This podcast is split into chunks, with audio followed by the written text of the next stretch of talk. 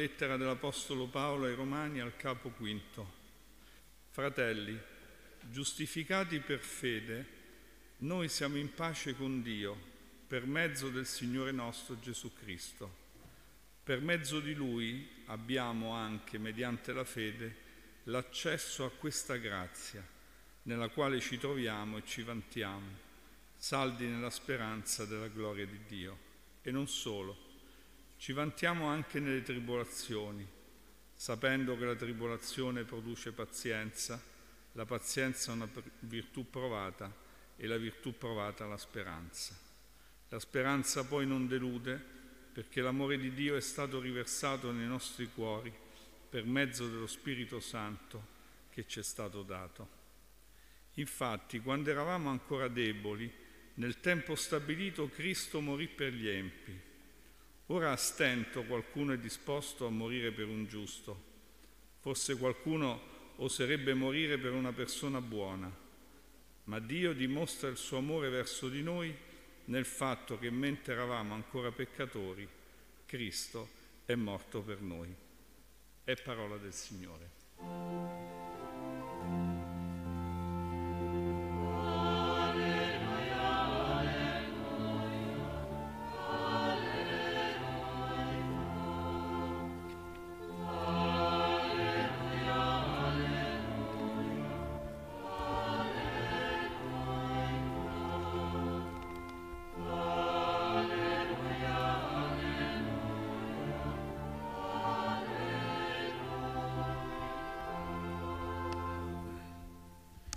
Sorelle e fratelli, l'Apostolo Paolo, in questo quinto capitolo della lettera ai Romani, ci dice che abbiamo ottenuto, mediante la fede, l'accesso alla grazia nella quale ci troviamo e ci vantiamo, saldi nella speranza della gloria di Dio. Ci dice dunque che la grazia, ci dice l'Apostolo, che la grazia è una porta che si apre nella vita di ciascuno per accedere alla libertà dei figli di Dio. Ma ci vuole la fede. La fede mi fa accedere a questa libertà. La fede mi fa partire in un certo senso ogni giorno per il viaggio della vita secondo la libertà dei figli di Dio. Ogni volta che ascoltiamo la parola di Dio, viviamo una sorpresa.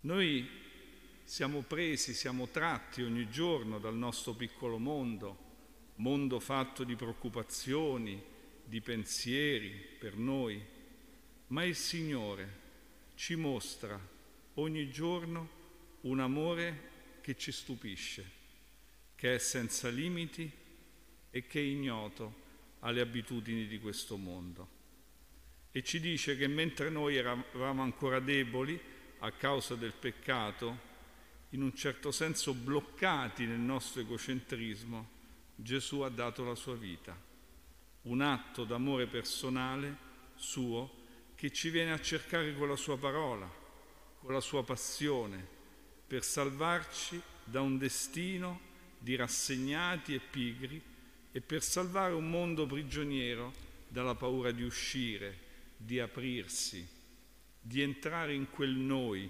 liberandosi dall'io. Il Signore Gesù ci è venuto a cercare in nome di Dio e ancora una volta la parola attesta al nostro spirito l'amore di Gesù per me, per te, per ciascuno di noi.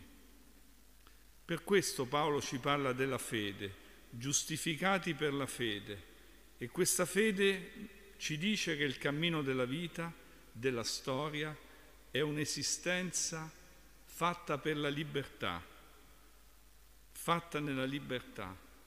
E per questo dobbiamo chiedere al Signore ogni giorno di aiutare la nostra poca fede.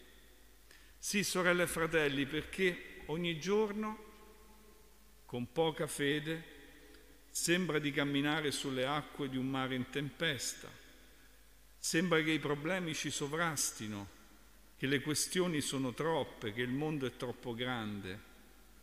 E questo ci spinge a chiuderci nel nostro piccolo mondo, ma il Signore ci prende per mano. E le mani di Dio sono quelle di Gesù, venuto a cercarmi, a salvarmi, a trasfigurarmi. Perché la fede è la fiducia che mi fa superare le barriere della paura, dell'abitudine pigra, dell'ecocentrismo. Abbi solo fede, ci dice il Signore, e la tua vita cambierà.